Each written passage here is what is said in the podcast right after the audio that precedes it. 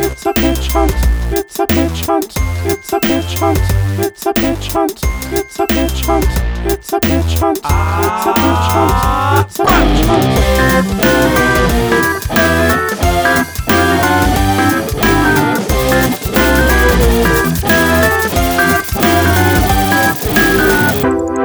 Were you actually there the time that I fell and hit my lip on my Razor scooter? I don't know if I was. And then my tooth like pushed through my lip. oh, oh my god! I discovered that I had a cut that went all the way through my lip because I tried to like blow it out to look at it, and blood bubbles started forming on the outside of my mouth. Oh no. no, I wasn't there for that. I definitely would remember that because that sounds absolutely horrifying. I definitely heard about it though. Yeah, it was pretty grody. I, I was there experienced for a a- similar situation with my brother getting bit by my childhood dog on the lip Really? and having a wound Ugh. very similar to that. Did By I? Pippi? Yeah, Pippi. Peter was just uh, holding her a little too tight, and she she was trying to sleep. trying to give her a smooch. You know, she was one of those dogs. My my current dog, you can fuck with while he's sleeping, and he doesn't give a shit. But like some dogs, you just you can't fuck with them when they're sleeping. They'll they'll nip out at you. Yeah, And Pippi was one of those dogs. Bless her. I, uh, you know, she, Pippi was lovely. rest her soul. Pippi was It's- lovely. As stinky and crazy as she was, she was a lovely dog. She, yeah. She was one of the worst smelling dogs She I've was ever encountered. incredibly bad smelling. just yeah, she was just a beautiful hobo of a dog. Well, never- s- speaking of our childhoods, Ooh, segue City. yeah, this episode is about toys Segways. and games. Oh yeah, toys and games, and movies based on those things. Yeah. Just like Battleship was an adaptation of a, a kid's game. Just like Connect Four was one of the most critically acclaimed movies of 1983. Just like Clue Clue, was yeah. one of Kevin Kline's movies. I think, right? I, I don't know. You know, I don't know if he was in that. I'm pretty sure Tim Curry was. Michael McKean or whatever his name is. He's in Better Call Saul now. He was in it. Is that the the guy who uh the singer who sings like kind of Michael Bolton style songs? I think you're thinking of Michael Bolton. No, the whole joke with him in Clue Michael is that- McDonald, that's who I'm thinking of. Michael McDonald. Yeah, my my dad went through a Michael McDonald phase. really? he was probably having He a lot sure of did, a yeah. lot of sex with your mom at that point. Yeah, Michael McDonald is an extremely sensual man. I have a hard time imagining John listening to Michael McDonald, to be perfectly honest with you. I just, I really Yeah. don't know. I can't imagine what his music taste is like. He- It's only Michael McDonald and no one else. I can really imagine him It's like the only co- thing on his iPod Touch. I can imagine him coming in while we're watching a movie. He's like eating Cheez Its or whatever, and just being like, you know what, kids? Michael McDonald, there's a singer for you. You know how he, I do he, he would just come in, he would always be munching on something, and he would talk about, he would just opine about something. You know, he'd give us a little lesson in the history of film. He's such a wise man. Such a wise man. And come to think of it, I do remember him tuning into uh, smooth jazz on the radio every once in a while. Yeah, he loved the smooth jazz channel. yeah. Was Before that it- one, one before it 101.3? Before went it turned away. to KDWB? R.I.P. R.I.P. Yeah. But anyway, Uh, let's talk have- about some toy films. Yeah, let's talk about some toy films. Who's, Uh, who's going to go first? Oh, we're going right into it. Uh, I mean, should we should we talk a little bit more about the rich history thought of we toy gonna- films? I thought we were going to talk about fidget spinners. We could talk about my about? dad for another 15 or 20 minutes. Could this just be a John Ramsey cast? Is John Ramsey into fidget spinners? Is that something he's got feelings about? No, he's just into juggling right now. Is he really? Yeah. That oh, that's great. Is He he, can do retired? like He is 74 retired now, ball right? juggles.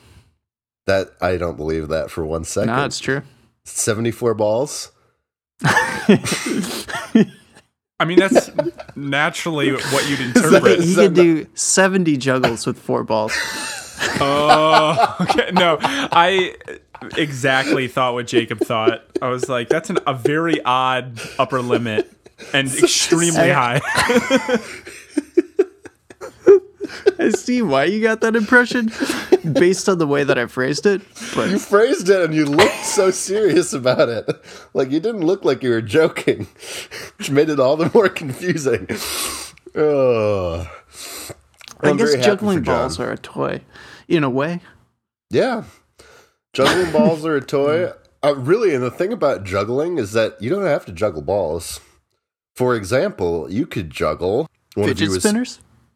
Uh, yeah, I was I was gonna let one of you segue into your pitch. on multiple that. multiple jobs. In an Oh yeah, to you stay could afloat. juggle the Hasbro game "Don't Break the Ice," which is what I'm going to pitch an adaptation of. Nice. I'm gonna be honest with you. I am n- this. This is ringing no bells for me. This game.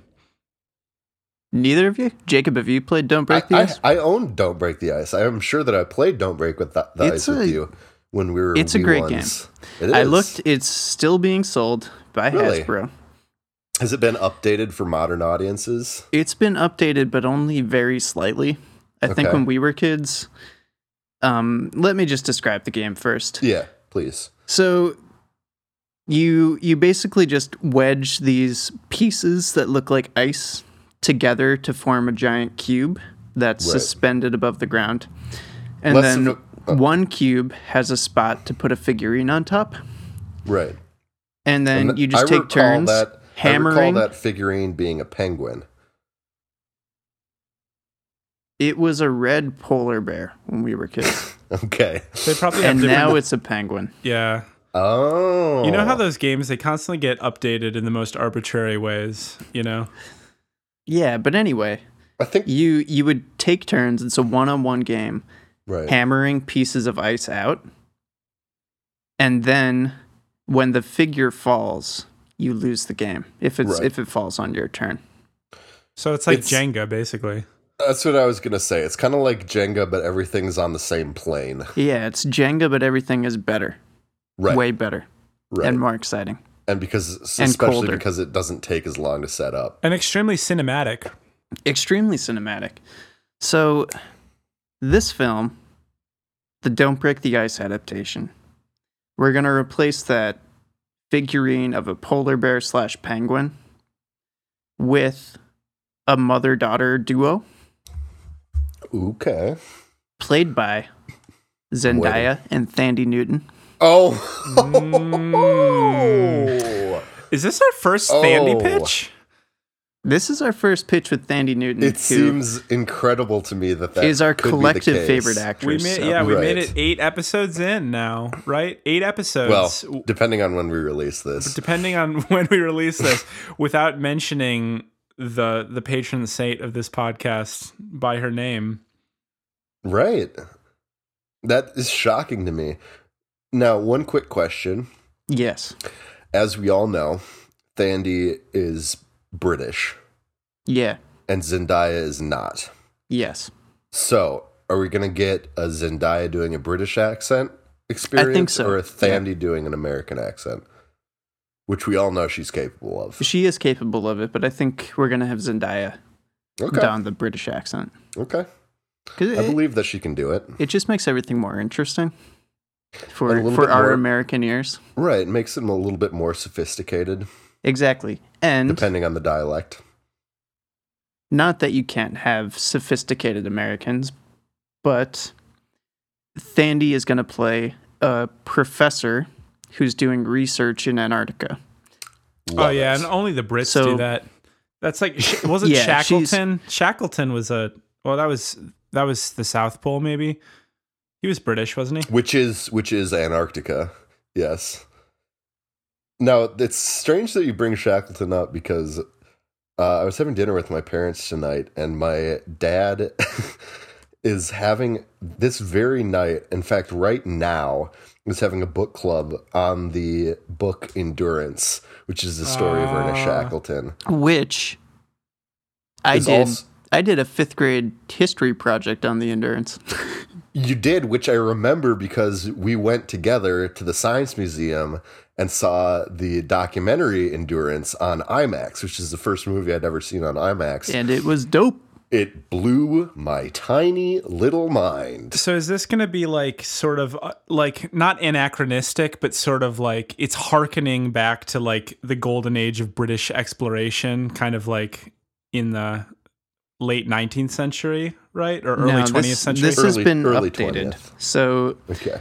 Thandie is researching the effects of global warming on the glaciers. Now, I've been told that global warming is uh, a hoax perpetrated by China. Jacob, Yeah, Jacob? uh, Jacob. So that is exactly correct. okay. However, this is so, set in an alternate universe where global warming is real. okay, Where those those 99.9% of dopey scientists are actually right and not, Yeah. not all a bunch of lying scumbags? Yeah, yeah. Um, I don't know, Luke. well, how can there be ice in a world where global warming is real? Checkmate, Luke. As we all know, when it's cold outside, that's proof that global warming doesn't exist. Checkmate, Luke. All right. Well, You've now been the checkmated viewers out there are going to have to just suspend their disbelief Yeah. for for my pitch. All I'm right. sorry that you have to do it, but that's the reality of it. All right. I'll put myself in the pants of a viewer and uh, suspend my disbelief. But you better make this good. So it's going to be directed by Alejandro Iñárritu. I don't know if I'm saying his name right. That Yeah, that was that's a right, really good attempt. So bravo to you. Director of Birdman, as well as um, The Revenant. I'm just thinking of yeah, that the two Oscars that he won. So won those for Birdman those and The two Revenant. films. One of three what- Mexicans what were to win they Best known Director for? in the what last was the five Revenant years. most known for? I, I just want to correct Will. Five Mexican directors in the last No, six no, no, years. no, no, no. Because Oh, there were some. There were some. You're right. There were repeats. There are some there were repeats. I, I just looked this up won today. twice. Cuarón won twice, and the granddaddy of them all, possibly my favorite director, Guillermo del Toro, won it once. Five wins in the last six years. Three Mexican directors in the last five years. Okay, let's get that out of the way. All right. But what was the signature of The Revenant? There was a bear that like had a tussle with. I mean, stylistically. That scene where uh, Leo used gunpowder to seal his wound. That was really gross. Yeah. Stylistically, That was stylistically gross. It was I'm, I'm going for the shot in the natural light Okay. to Okay. provide yeah, that yeah. that realism. Sure. Um, and Birdman, of course, was known for being the long shot film. It was Right. one. It had the appearance, at least, of being one single take. Right. So he's going to direct my film and combine those two signature elements. Oh my word. So natural. So long. Yeah. So real. In real time. So this film is pretty simple. It's Mhm. this mother daughter. They're heading out to pick up cameras that are recording a time lapse of glacial recession. Mhm. And as they're doing that, this is just how the film opens. There's some crackling. And they're on a sheet of ice that breaks apart and starts to drift into the Southern Ocean. oh my god. Yeah. So we got Zendaya, we got Thandie. we got pieces of ice floating around. Now, I'm not hearing any tell of a red polar bear. There are some polar bears, Okay. as well as some elephant seals Oh, On- I can see where this is on going. the ice with them. I see. You could make that like gritty and raw as fuck. Like especially It's the gonna be. elephant seals, they could you could like get their sort of like visceral like you know, you can you could like the fog coming from their nostrils and like the That's sweat exactly rolling what I was off of their imagining, blubbery too. bodies and stuff, you know. Like make Saliva it really intense. Saliva flying as they bellow. And also, you could you could have a little bit of a hint of the life of Pi in there too. Well, yeah, I guess that- that is Yeah. a, a pretty much the same situation. except Very with a. The tiger. ice block will get smaller and smaller, Uh huh. and the number of animals on the block with them will stay constant. Or even, well, I guess it depends if the polar bears end up snacking. Yeah. But I want this movie to be really anxiety inducing. Like Something it, it's going to be up close and personal likes. and in real time. Sure. And it's just going to be kind of a chaotic struggle for survival. All right, Luke, I forgot my CBD oil for this one, but I'll I'll try to white knuckle through it. No, I I'm very intrigued by that. Um the one worry that I have Yes. is that this seems to be like a very cinematic idea that is pretty not I wouldn't say tangentially, but I would say loosely associated with the game Don't Break the Ice. Like there was no no mention of Well, let's- little hammers. Let's get let's let's get Luke's take. I I'm I'm holding out for some more break the ice ness to it. I, I think Yeah, he's, well, here's the thing. done. Says Willie, who's The never played this game before. The entire film will build up to this moment when they're about to drift back to land. Okay, which would be a good But- thing, you would think. The ice is so fragile at this point Uh oh. that it's going to completely break apart and submerge. And Thandie Newton has to take out a mallet, Oh and no! sacrifice yourself. sacrifice herself for Zendaya. And in that moment, Zendaya will scream, No, mom, don't break the ice. oh god! The problem is like that's hokey. I should have waited. it's like really Sorry. hokey, but at, at the same time, I got a lump in my throat. You know? I got a lump in my throat because I'm still recovering from uh, Thandie finding out a finding out that Thandie Newton was going to be in Solo, the movie, and then realizing, spoiler alert, that her character would be killed off unceremoniously within like the first half an hour. yeah, she should have been the main character. She absolutely should have. She should have been Solo. She should have been solo. Or the movie should have been called Thandie. So what you're saying is you're continuing a long tradition since the golden years of Mission Impossible 2 where we get fleeting Thandie sightings but then are ultimately But she's always in peril. ultimately disappointed by her dying way too soon.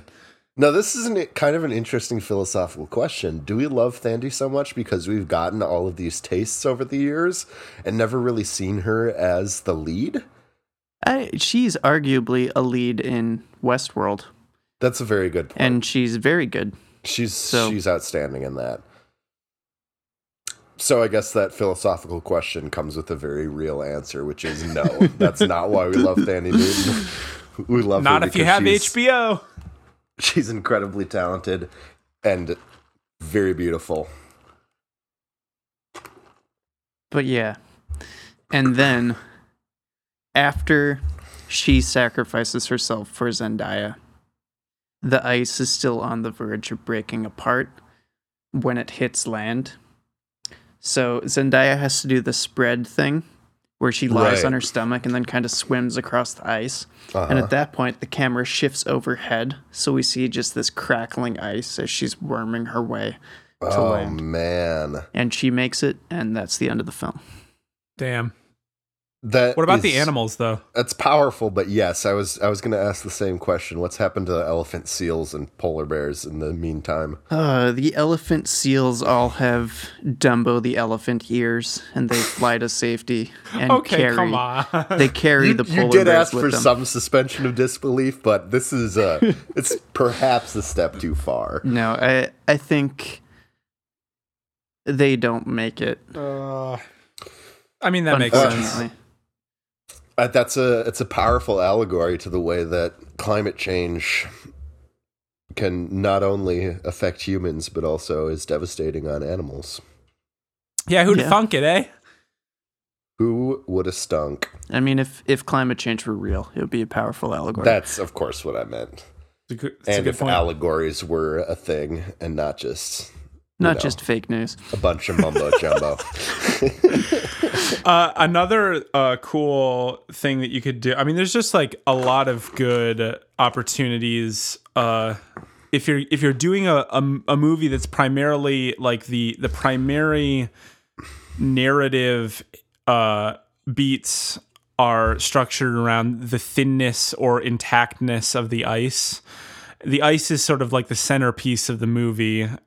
Um, but you also are are doing it all in one tracking shot. Like you've got like some really cool opportunities to be like exploring the different sides of the ice and like, um, you know, like it's a it, it, the camera never breaks, so you've always got this one perspective, but you've also you're dealing with a movie that's kind of hinged around this t- like this this flat plane you know I, like i feel like there's but some we, really we cool can go under the plane. yeah there's some We can cool go- like geom Yeah, it's like right. there's some geometric poetry in your pitch i think what I'm what I'm getting from from that will is what you want is one continuous three dimensional Michael Bay shot where you're just constantly circling, but not just circling, but sphering the ice so that you can see it from all angles.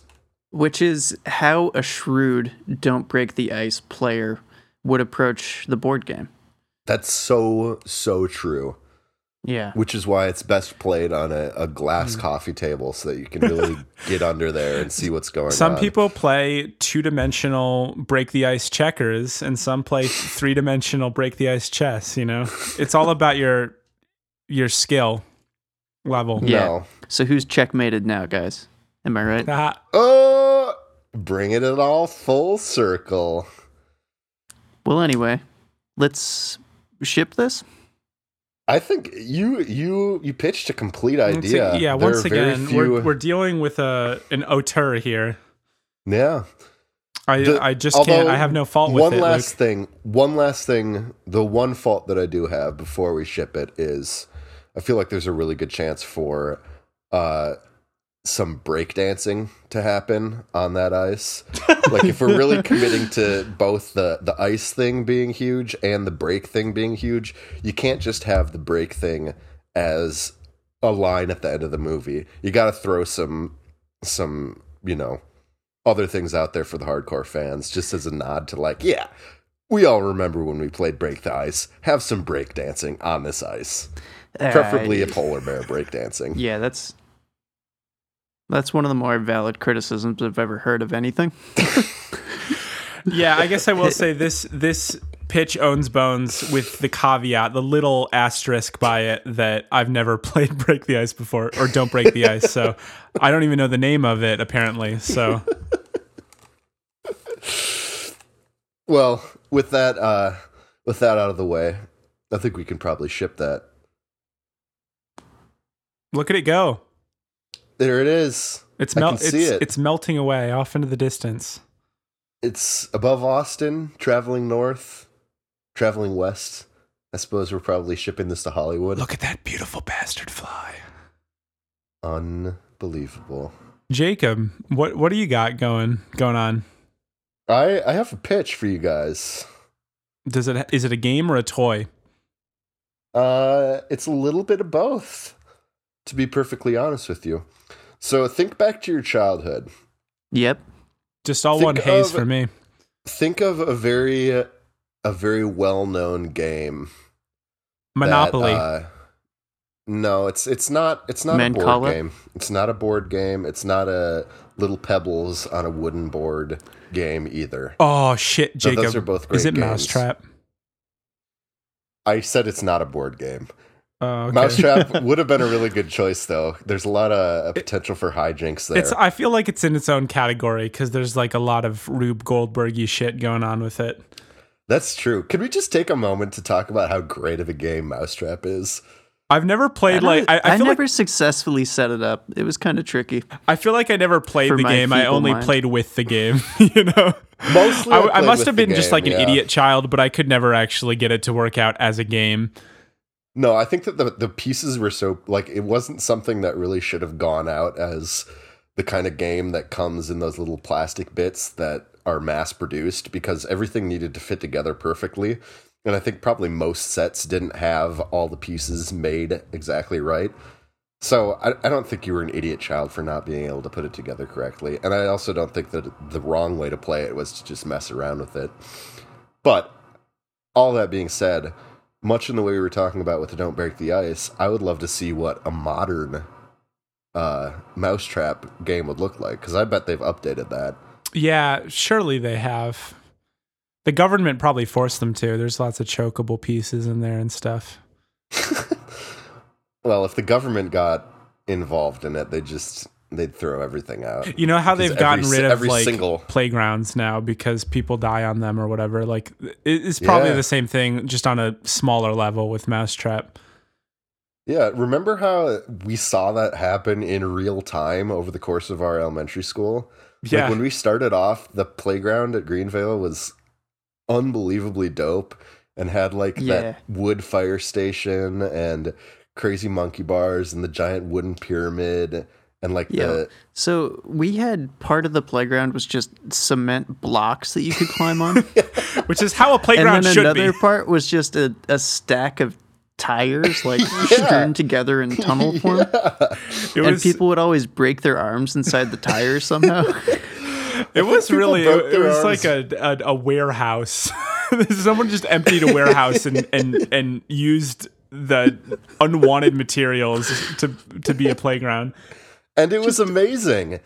And then I feel like every single year they would take away one of the fun parts of the playground and replace it with some some kind of bullshit plastic padded thing. You know, like in retrospect, now I'm looking back, like as a as a as the, the son of a member of the the school board. Like I know how that played out in adult world. It was like, oh look, we passed this beautiful ordinance and we got all this funding to give the kids this nice, like actual playground that isn't made out of industrial materials. but like to the perspective of kid world, it was like fuck, like the, our incredibly dope, janky ass old playground is just getting destroyed and.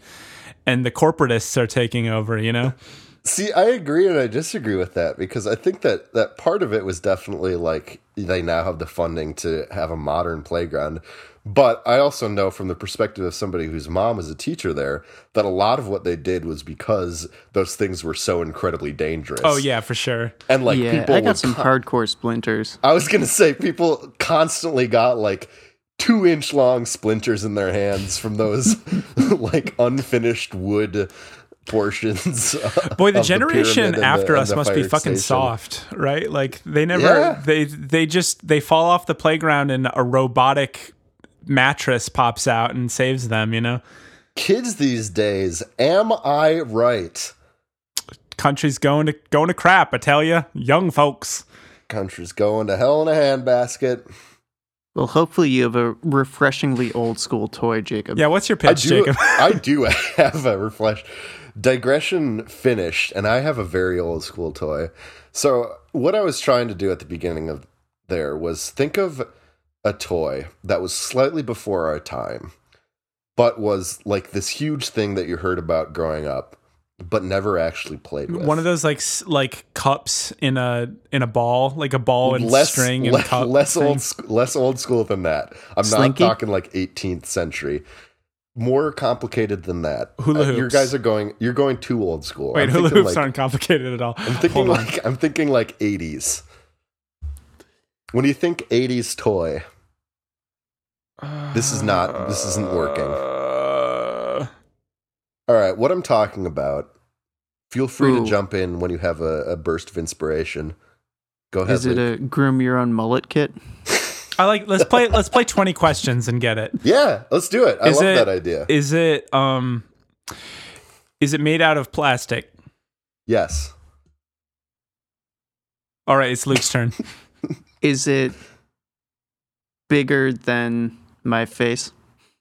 Uh, it's about the size. You could have picked like a normal face. sized face. Yeah, not not the like the shape of your face, but it's about. I think it's probably about the same size as your face. So just massive as all get out is what we're saying. Massive and beautiful. Yes. Will. oh shit, yeah. Um is it something that um like it has like an does it have like an input like like a trigger or a button or something attached to Yes. it? Do you understand the question I'm asking? Yes, I do answer, understand the question, and the answer is yes. Hmm. That's Does it make questions. Um, as a byproduct, Could it be used as a weapon? yes. Is it okay? I'm sorry. I'm gonna Sort I'm gonna jump over Sure. Luke's toes and uh, could it is its primary use to be like a toy weapon?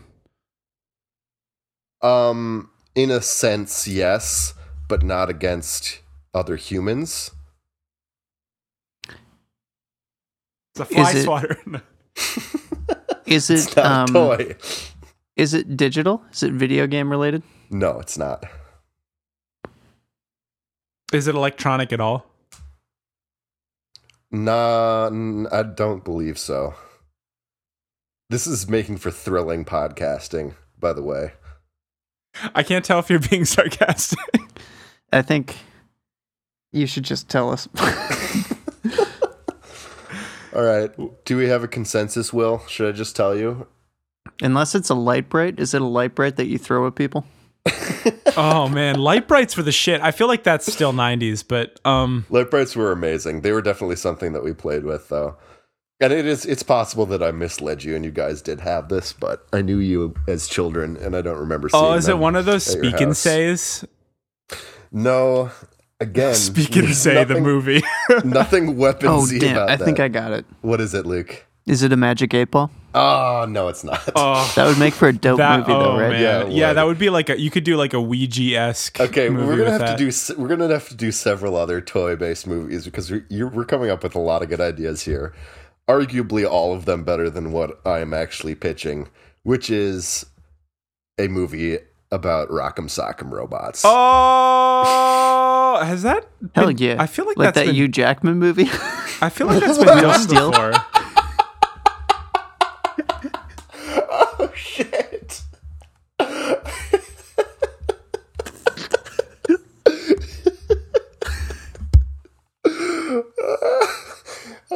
Oh yeah, Real Steel, 2011. Okay, It's not technically a Rock'em Sock'em movie. so so clearly, Pretty much, though.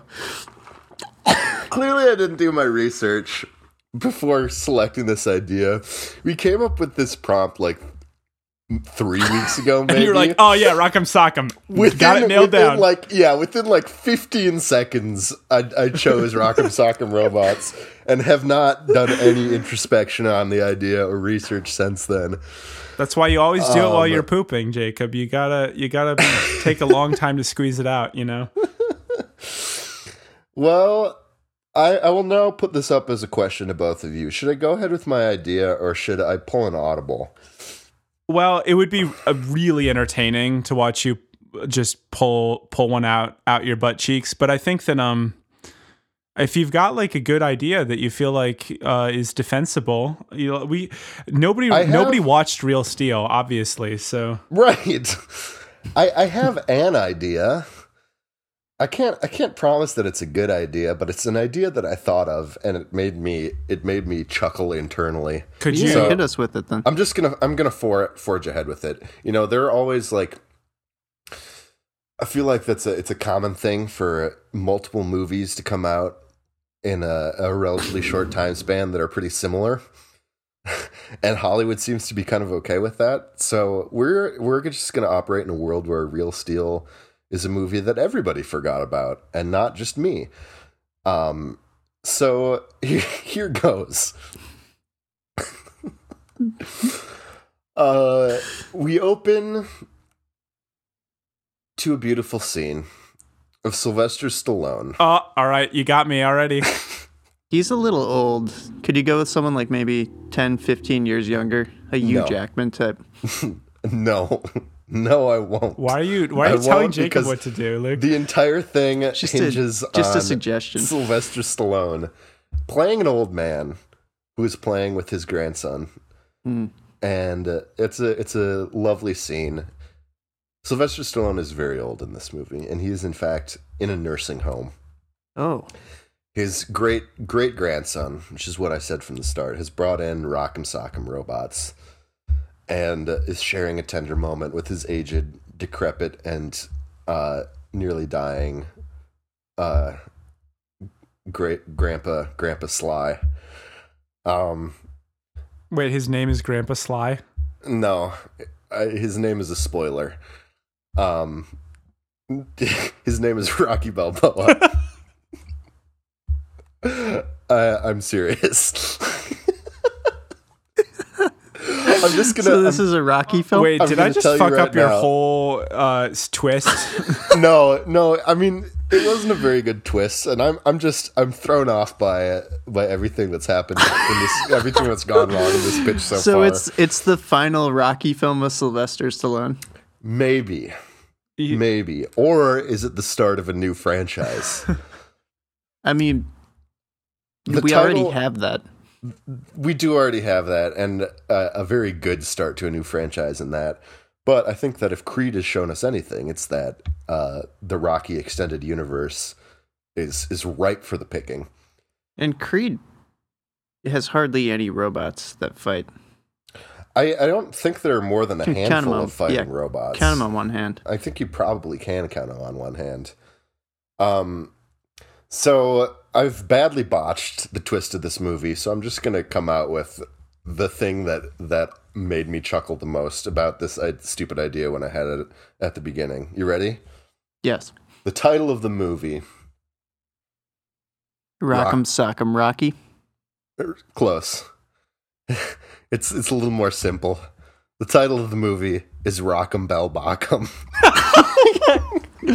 What? okay, I, I feel like we could do better. No, Rocky Sock'em Robots. Nope. Nope. The title is non-negotiable. Everything else, everything else, everything other than the the casting of Sylvester Stallone and the title is negotiable. But those two are the core of my creative vision for this movie. So I'm gonna I'm gonna stand fast. The movie's called Rock'em Bal Bockham. There is a little bit more to it, if you if you're ready to hear it. I'm ready. So, as you might guess, Rocky dies in this film very early on. so we're not going to have a movie where robots take over the world and it's just Rocky Balboa just punching the shit out of robots. Again, I- once again, this is a that's a better idea than the one I've come up with. I was hoping he would come out of retirement to become a robot fighter on his deathbed. Something similar to that happens. So, as Rocky is dying, we are in the room with him, and we we see him start to kind of slip slip out of the the life, the land of the living, and sort of enter this this plane of sort of purgatory. And Wait, are we in his head here? Like we are in his we're in his mind. this is close, His, close first person or third his, person. his CTE addled mind, uh, we're right in there with him. And he is starting to ascend to the gates of heaven where he meets St. Peter at the pearly gates. And uh, Rocky's like, It's like a "Hey." oddly oddly religious movie so far. I can see Rocky being a religious man. I don't know. No, it checks. It checks. Okay. He's at the gates of at the pearly pearly G's, and he's like, "Hey, Saint Peter, let me in. I'm gonna go ran over go fight Saint Peter, we did it. Yeah, Saint Peter." And Saint Peter's like, "Rocky, here's the thing. You lived a life of sin. oh no. You you were a man who had a good heart, but at the same time, you made your you made your dough by beating other people up. And There's honor in that. There is some honor in it, but Saint Peter is not known for being super understanding. So he tells Rocky that he's not allowed to go into heaven, and instead he has to return to Earth along with all of the other great fighters from history. Oh no. Rocky is is devastated by this, but there's no arguing with Saint Pete. The guy, uh, the guy's got a lot of authority, so he banishes him back down to earth. And when Rocky wakes back up, he looks down at his hands, Oh shit. And he is a Rock'em Sock'em robot. Oh man, this is some fucking Black Mirror shit going on here, man. Slowly, uh, Rocky starts to adjust to his new life as a plastic figurine. It's very possible that Rock'em Sock'em robots are made out of metal. By the way, I never, as I No, said, they, they're plastic. I think they're plastic. okay, I never had Rock'em Sock'em robots, but I, I, They're like always thought in them as reality, they really suck to play with. They're not fun. they're just like they're pieces of shit. Well, that can be one of uh, Rocky's new struggles. Is that he was such a strong fighter in real life, and then he realizes that now that he's returned to Earth, he's become just this plastic piece of shit. So he has an existential crisis. Um, but Is it like at, at this point sort of animated in like a Lego movie kind of style where yes, absolutely, it looks kind of like it's a, a stop motion film? uh huh. I love this. This is way better than Real Steel. Legitimately. I haven't seen the movie, but I'm I glad to hear suspect it probably is already better than Real Steel. I, I don't want to. I don't want to sh- throw shade at Real Steel because I'm a big Hugh J fan, but uh, I appreciate the compliments anyway. There's still more though. So Rocky is not only uh, adjusting to this new life as a, a Rock'em Sock'em robot, but he realizes that in a very Toy Story fashion, when he's not being played with, he can get up and walk around. He's not fastened to his little spot in the ring. No, he he must fasten himself to it. Like he he experiments with trying to run off, but there's some kind of like magnetism slash just primal urge in his brain that forces him to go back into the spot whenever a kid wants to play with him. Does it feel like Sure. an orgasm when he kind of puts himself back in the ring? Yeah, that's a yeah. There's like That's- a, I mean, I, I'm pretty him- sure they're like that's what keeps him affixed locked to the ring. There's like a, a pole that goes up through their butt that puts right them up there. through the right up through the pooper. Yeah, it's probably more like in the small of their back, but we'll, for the purposes of this, we'll say it goes right up the pooper, and he gets intense sexual gratification from that. And That's also important. s- A subplot of this is that he's a sex addict, and that's the only way that he can get off now that he's a Rock'em Sock'em robot because he is not anatomically correct. and and, and remember, this is pooper. Rocky Balboa, so anything that we add to the universe, that's canon at That's that canon. point. Yeah. yeah, I mean, he hasn't had sex with anyone since Adrian died and that was like what ages ago. 30 years ago. I mean, major props for his faithfulness. Uh, but you can see why uh, he would be attracted to go back. It's been so long since that anal play. That's right. I, there's not going to be a lot of anal play in the movie. I think this this is ostensibly a kids movie, although I guess not not necessarily. I'm pretty sure that there have been at least four jokes about anal play in kids' movies that have Oh. just gone over our heads. I would say probably four per movie per kids movie. I mean, the thing about the, the, people who make kids movies, they just really like anal play and they want to they want to fit it, sneak it into their movies sub subconsciously as much as possible. much possible. as they like to sneak things into their prison pocket subconsciously as much as possible. Um anyway, uh so Rocky's out and about and he he discovers that uh though he is there are Toy Story parallels to this, he finds that other toys aren't uh they're not actually living things. They're not living beings. He's the only- only sentient toy. No, that would be a cool idea, but actually, all Rock'em Sock'em robot robots contain the trapped soul of one of the great warriors from history, Oh, Uh, dang. and they are the only ones that that have come back to Earth. Could uh, Genghis Khan perhaps be one of these? Genghis Khan was the first person that I was going to mention as one of these other robots. And as it turns out, uh, the other robot in his little boxing ring is actually Genghis Khan. so he has to do battle with him constantly. And uh, Genghis is a he's a real he's a backstabbing he's a backstabber kind. I mean, know, he's not- especially now not that he knows that he was birthed by time travelers, he's pissed off. that that might not happen until later in the movie. Rocky might have to tell him that. because I think part of part of the premise of the reference that you're making is that he never finds out what his true identity is. well, surely Saint Peter So- he would have told him. Yeah. So what was it like? Do do Rocky and Genghis have conversations about Genghis's discovery of Christianity and how that Uh, impacted him? No, because they don't speak the same language. they have no way of communicating with each other. Also, Rock'em Sock'em robots have been around since the 80s, right? Uh huh. I think so. Pro- maybe so St. even Peter was earlier. just holding on to these warriors until the 80s. Yeah, the 80s was like it was like the them. inverse rapture. The- like all of all of the dead warriors came back in the 80s. That yeah, that's exactly exactly what happened. And really, the reason that it came out in the '80s, and I actually I think that Rock'em Sock'em Robots are quite a bit older than that, but for But not like Genghis Khan old. not definitely not Genghis Khan old. I'm talking like Close. maybe they were around in the Well, '60s. uh, hold on. Do we know that? Do we know that?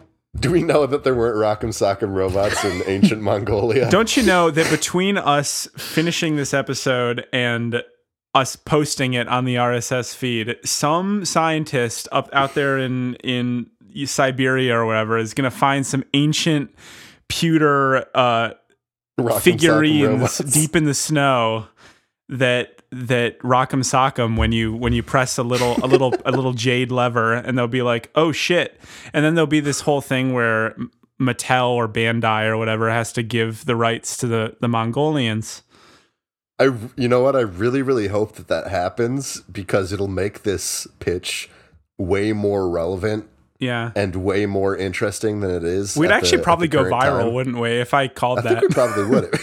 That's such a specific thing to predict correctly. I could probably get like a healthy career as a medium Yeah, If I did as that. like a an oracle, yeah a soothsayer of some kind. Uh, those are still high in demand, a right? sayer of suits oh they're very in demand yeah Um,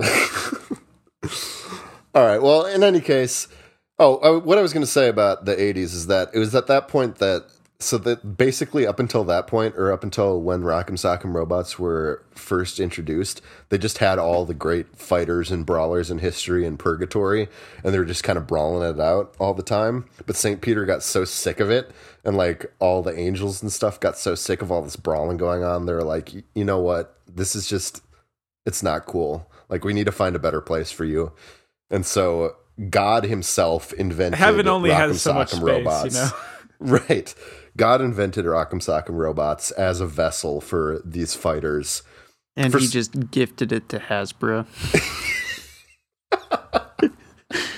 Hasbro Yeah, actually Hasbro has been in cahoots with with the big man since day 1. I In mean- the I in mean, the universe of this yeah. movie. In the universe of this movie. God, Hasbro God is an uh, Autobot. God, yeah. God is uh Optimus. Also, fact check on me. no, it's Optimus Mattel. is a Oh, I it's was Mattel? all right. Yeah, I thought it was Mattel or Oh, fair enough. Bandai. I Fair just, enough. I just rolled the dice there. Oh, you're right. I, I Optimus Prime is an Autobot. I was getting my Autobots and Decepticons mixed up. I was thinking that God is uh, the bad, the bad one, Megatron. Well, That's a controversial. up for debate. that's a I guess, isn't it? controversial statement. Yeah, it's, Morality is relative. Whether you believe in a vengeful, uh, fire and brimstone God or a, a loving God. So how does your movie end, Jacob? That is a great question, Luke. I think eventually what has to happen, inevitably, is that there's a great contest of champions. And there's like basically all these fighters are like, hey, I know you all you guys think you're great, but I'm the greatest. I'm the greatest fighter of all time. Uh, it doesn't matter that we fight using different mediums. There's there's got to be well, I mean, we don't really have a choice anymore because our hands are made of plastic and we don't have opposable thumbs. We can't use weapons.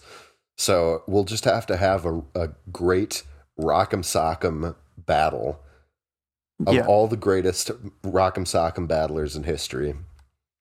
Each time there's a winner, there'll be like some kind of system, like a relegation system where fighters will move up and down and be replaced in various Rock'em Sock'em robot sets. And eventually, eventually, I think Rocky is going to have to face off against the greatest warrior in history and uh, have a Rock'em Sock'em battle to the death. And who is the greatest warrior in history in your mind?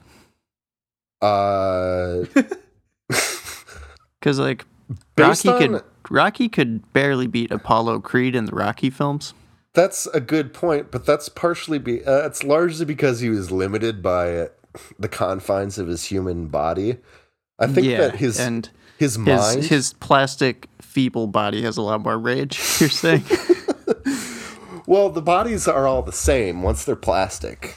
That's one of the great equalizers of this this whole idea is that they all have the same bodies ostensibly. So So, all that really matters is the mind. Uh, the stakes are basically you have to win to get eternal peace. Is that what I'm Yeah. interpreting? I, I think I think that, that that is the the final the final goal is that the the fighter who proves himself to be the greatest tactician, the greatest fighter in the history of fighters gets to go to heaven. I actually I don't know. I don't know Just- if that makes any sense. they get to go to heaven even though they were banned from heaven for fighting. Yeah. well, no, I, I think what it is is that the rest of them, so they'll they'll find out who the greatest fighter is, and then the rest of them will stack up really high, and the greatest fighter will climb to the top and fight God for Uh, the right the right for all Because the God, fighters. God to get is just into at the top of this root. Also, so is Will, this like on top of a taking fluffy place? This is a super Christian movie in a very weird way. and it also like logistically, is this just taking place? In like the great, like the, the bedroom of the biggest Rock'em Sock'em robot collector ever. Like, Yeah, why are they all at one place? They're they're all in one place. See, you're starting to point out the the many flaws in this idea. Um, they're all in one place, of course, because the the Rock'em Sock'em robots that are being being imbued with the souls of these fighters are in an abandoned overstock warehouse. oh shit, yeah, because there was a recall. There was a because there was a choking hazard when the heads popped off. because Rocky Balboa died. I didn't mention this, but he died because when he was playing Rock'em Sock'em Robots with his grandson, his grandson gave him such a right hook that the head popped off and choked Rocky to death. Went down Rocky's Went throat. down Rocky's throat and got stuck in his windpipe and ended up killing Ugh. him. Oh so- Yeah, man, I love This, how you're Jacob, make this all checks out. you're This gonna all make really checks Sylvester out. Stallone act that because up. of because of the the tragic irony of the greatest fighter in the world being killed by a tiny plastic head from a plastic fighter, Mattel was forced to recall everything and put them all in a giant warehouse. Perfect. So the movie ends with uh, Rocky facing off against uh, Fred Rogers to determine who the, Mr. the Rogers? greatest. Yeah, Mr. Rogers. Remember that song, "The Ultimate Showdown of Ultimate Destiny"? Oh, and Mr. Nope. Rogers. This is the ultimate showdown Isn't that Tenacious D of Ultimate something? Destiny? No, it was like a really old Flash animation, like Oh, back yeah. from the Yeah, the old days of, of Flash animations. I think it might have been like Albino Blacksheep or something. But at the end of that, uh, Mister Rogers in a bloodstained sweater is the ultimate warrior of Ultimate Destiny. So I think he would have to face off against Rocky Balboa, and Rocky would although he would have to fight back tears, he would have to knock out Mr. Rogers and claim the title of the greatest fighter and ascend to heaven to fight God for the right of all the fighters, including Mr. Rogers. Which is, I mean, that's that is the most messed up part. That And Mr. Rogers isn't in heaven. Since it it said that the Christian God creates people in his or her own image, Uh-huh. would God be just a giant rock'em sock'em? yes, yes. Well, he's he's wouldn't- Optimus Prime. You wouldn't see. He's Optimus Prime in the form of a giant Rock'em Sock'em robot. This is also I mean, obviously, movie. obviously, he can turn into a giant truck if he wants to, but his true form is a giant Rock'em Sock'em, and you don't get to see him until the very end of the movie. and then he beats God and becomes God. He beats God, and in his infinite wisdom and mercy, he allows all the fighters back in heaven. And instead of being God himself, he does the godlike thing and appoints Fred Rogers as the true God. Beautiful. And the whole world lives happily ever after. The end. That was a very beautiful movie. I ship it. I'm All right. fighting back. Tears. I am not even fighting it. They're flowing like uh, two TLC waterfalls. And I'm Mm, yeah. I will Let not it out, chase them. Let it out. I'm letting it out. A boo, a hoo, a hoo. All right. Well, let's ship that masterpiece. Yeah. I, fuck, sh- I don't even. I'm at a loss for words. Well, that's no good because now is your turn to use yeah. those Will, words. Will's pitch can't live up to this. you Yeah. gotta find you gotta find those words. Well, I'll, I'll give it to you in a tight six. All right. No. Yeah. What's your toy, Willie? Well, do I have to? Can I? Can I? Can I pull a We Jacob probably here shouldn't and do 20 questions again. Uh, can I just pull a Jacob here and, and give you guys a little a little cliffhanger so that you, you know, it comes it comes up while I'm pitching it. You know. Sure. All right. So you have two uh adolescent uh I mean maybe like uh pre-adolescent uh girls. Ah, maybe I was thinking Millie Bobby Brown and Elsie Fisher who are both 15 years old. I just looked Yeah. it up. So like they're like Not prepubescent. they're not really prepubescent, but they're like they're still they're still kids at heart, you know. right. Sure. Um and there it's it's just a really it's a it's a hot beautiful American summer. Um and they are out in the lawn playing lawn games. Hopefully And- not lawn darts. They're not playing lawn darts because that's irresponsible and dangerous And illegal. and illegal. Frankly. Yes. And suddenly the whole sky darkens as a giant flying saucer just eclipses the whole sky, you know? I'm Oh, in. yeah. I'm in it. I'm in it. And uh there Is it really a flying saucer? it it's some sort of extraterrestrial I know what it is. Can I guess, Will? Uh, Go on. This is, you you haven't guessed it, but I want to hear Are you what pitching have to are you pitching Frisbee the movie? Yeah, that's what I thought you were pitching as well. Can I do a dual toy? Can I do Yeah. two different toys in one pitch? Because that's great. Reality is whatever what you make it. a Will. giant That frisbee was not blots said out right. the sun, and these just like really uh fucking Cha, let's play some ultimate, bruh. Type of aliens just kind of like ascend or descend Wanna- is the word I'm wanna thinking toss of. a D, bruh?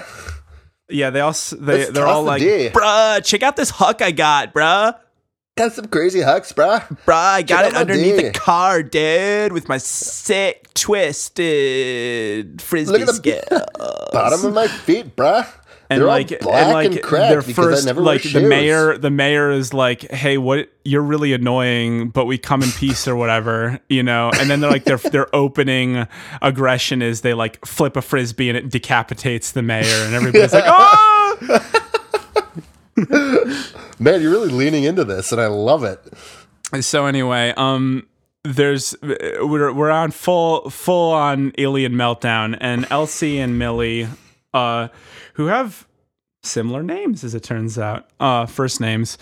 Uh, they're they're gonna just be called Elsie and Millie. Why not? Okay. It'll be one of those uh, office like situations where everybody goes by their actual name. Um, Well, like a few people in the office do. Yeah. But I- think I think Elsie should be called Millie and Millie should be called Elsie. Sure, let's make it really confusing. Yeah. Millie and Elsie, they're they they just they they live in like uh, the typical like like suburban Like just McMansions? uh, it's like an oasis. It's a beautiful like they live on a cul-de-sac. Their days are full of of rollerblading and skating and all of that frivolity and I can't imagine that's gonna last when And- these and they're they're they're they're freaked out. though. They're like, "Oh man, our idyllic American neighborhood. what do we do?" uh, so they they they take cover, um, and they're hiding in the house. Um, their parents are kind of off. Um, maybe they had to take a trip to the Burlington Coat Factory and um, they're in a different town. So like they're safe because they're they're out in you know Millie and Ellie are like in Elsie, sorry, are in uh they're like in Lakeville and, and these people are in Bloomington. So like they're they're safe right now. All right. But we got Minnesota, but anyway Minnesota listeners will um, understand that. Is this about Nerf guns? close close so we're getting we're getting they're they're they're barricaded in their house they're like oh shit what do we do and one of the bro aliens is like hey bro i'm gonna get you with my frisbee and like and then like uh like real, real, real, Oh. real bros wouldn't call them frisbees though, because they're hit frisbee's a brand name, bro. that's It's a true disc. my disc my just disc bro disc. taste Yeah, my a disc, disc. bro and they and Suck they like disc. um they're they're hidden in the shower and they like the the you know classic like psycho scene Oh. they're like they like Uh-huh. tear Oh. back the shower curtain and and and and you know it's Millie or Elsie you know the the more I don't know the more main of those characters uh like shrieks and recoils back and sprays the the monster Oh ho ho! and the, mon- the the alien like immediately like shrieks in pain and just no melts way. away. This you're pitching a sequel to Signs. You're pitching the Super Soaker movie. Damn it, Yeah. Luke! You got it. so then, yeah. So then Elsie uh, communicates to Millie, "Hey, water is their weakness," and so they run back in the shelf er, in, into the shed, and they're like. All right, we're gonna get these motherfuckers, and they just like they've got like those massive like three liter like huge ass Oh. super soakers, and then they just like the rest of the movie is them I just had. going on a fucking tear, just like just like eviscerating in increasingly badass scenarios these these aliens with their super soakers and it's super soaker the movie Super Soaker the movie. I really love this, Will. M Night Shyamalan. Yeah, That would be my. Isn't it? Is it Signs where the alien's weakness is water? it is science Yes. yes, Okay. No, I, I love the I love the idea too, and I think that there is a great deal of, of potential for, depending on what the rating, what rating you want for this movie. Like you could have a lot of fun with the way that water kills them. yeah. Yeah. I think it should be very R-rated. well i uh, did So do say I. taste my my disc motherfucker so I think that that's an automatic R rating. gives- I think. that I gives think you it can have hard fuck, Plus but there's- motherfucker might automatically be R at that point. No, there's there's no There's grace room fuck. for a franchise here too, Will. So the reason that I guessed Nerf earlier was because I thought Nerf would be the only thing that can kill these aliens. but like, there could be a sequel where another set of aliens come and they they're only killed by Nerf foam. See that that's less. I feel like They've that's got, less they've got like latex allergies or whatever. So only- whatever the the nerf is. Yeah. It, it doesn't kill them; it just gives them hives. gives them but hives that are like really so intense and quick that they just like turn into nothing but hives. Just turned into one giant rash. So is there is there like a big boss that they have to get past? Yeah, I mean, I think that we're gonna get to a situation where there's like one really shrewd giant alien that like has like like dipped Figured out- himself in lamination or something. Or just has an umbrella. He has a And wears a giant frisbee shield. Ooh, Yeah. I like that. Yeah, and then there's this like the final showdown. He like throws the frisbee, and Millie Bobby Brown just like cocks her super psycho- soaker and like sprays it, and the frisbee like is like coming close to her Oh, about to yeah. decapitate her, but then the, the water like pushes it, and it's like this this crazy like um I don't know. Much like the Harry Potter showdown. It's exact. Yeah, it's like the Harry Potter With- showdown. with That's exactly what I was thinking of. Yeah. And I also think there's there's a lot of room for like making badass modifications to these super soakers.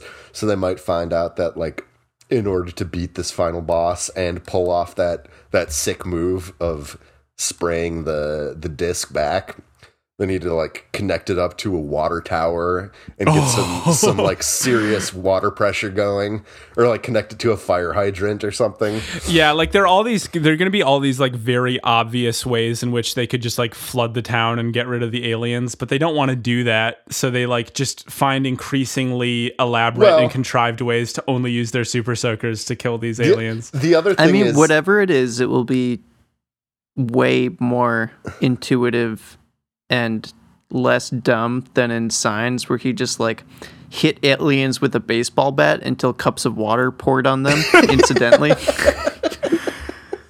Uh, never, never, never change. M we Night. live in a we live in a post signs world, so we can be a little bit more explicit about it. But the other thing that you could do to create a little bit of tension is you could have it uh, in like Southern California or in the desert somewhere where there's limited water. So Oh, it yeah. not a possibility for them to just like flood the town, or if there's like some kind of city ordinance going on where you're only allowed a certain amount of water. But they, yeah, so that's why it's in the shed. They haven't been able to play Super Soakers for a really long time. That's actually some good, like, poignant character development there. You like, they're bummed out. They really want to like slip and slide in Super Soaker, but they can't because global warming, which is which is going to be real in this movie.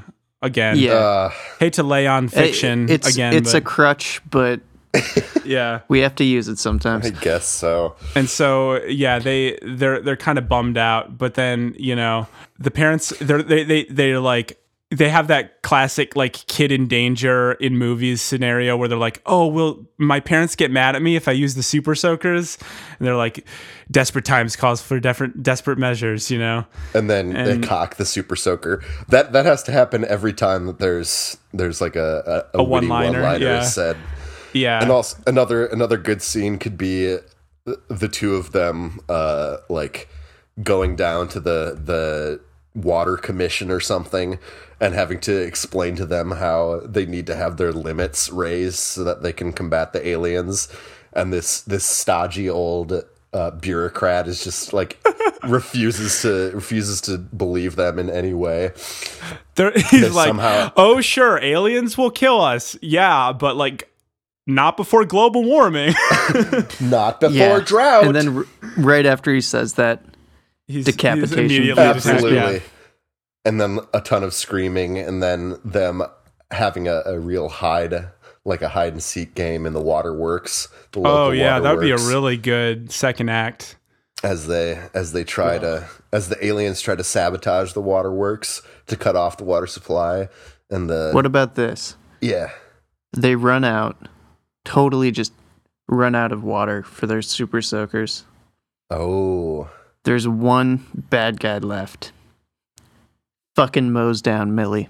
oh my god She's dead, oh my god right? And then the other one cries into her super soaker, shoots and kills the final bad guy with her tears.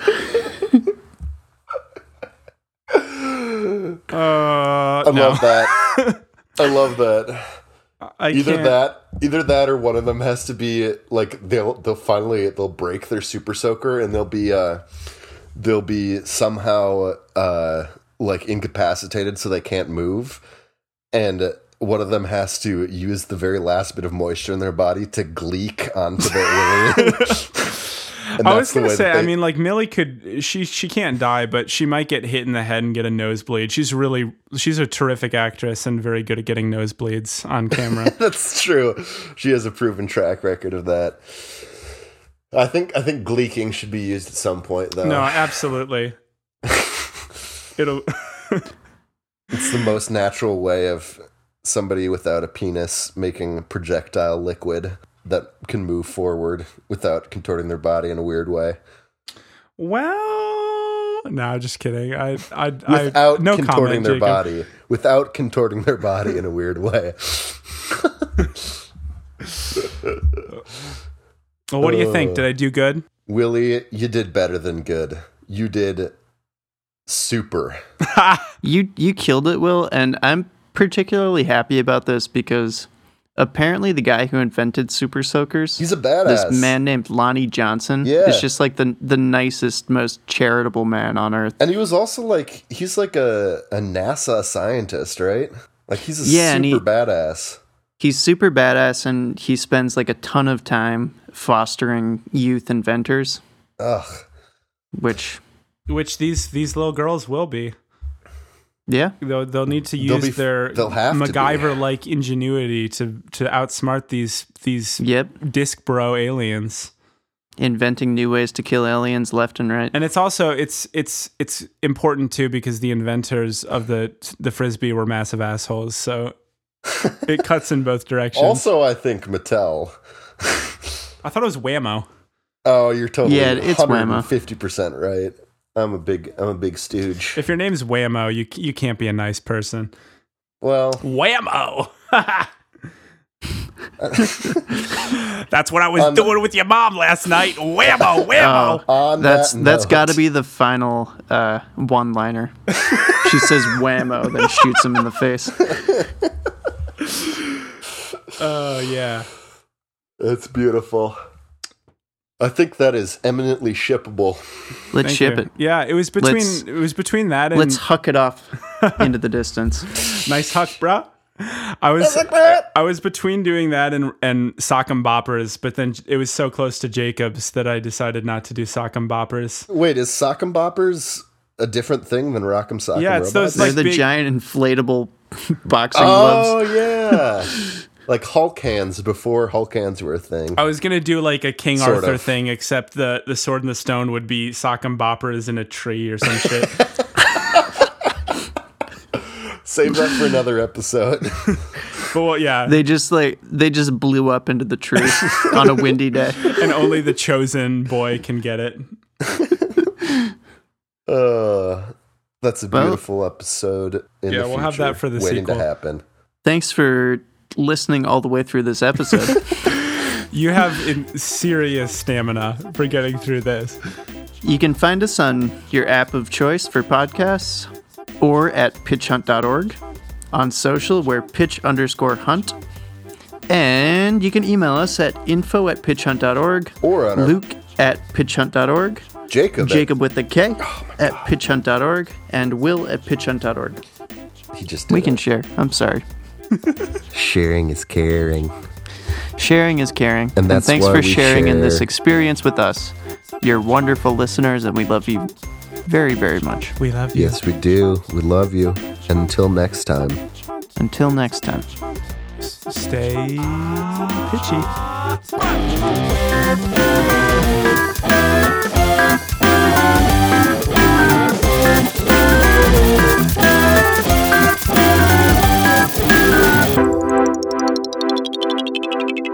Música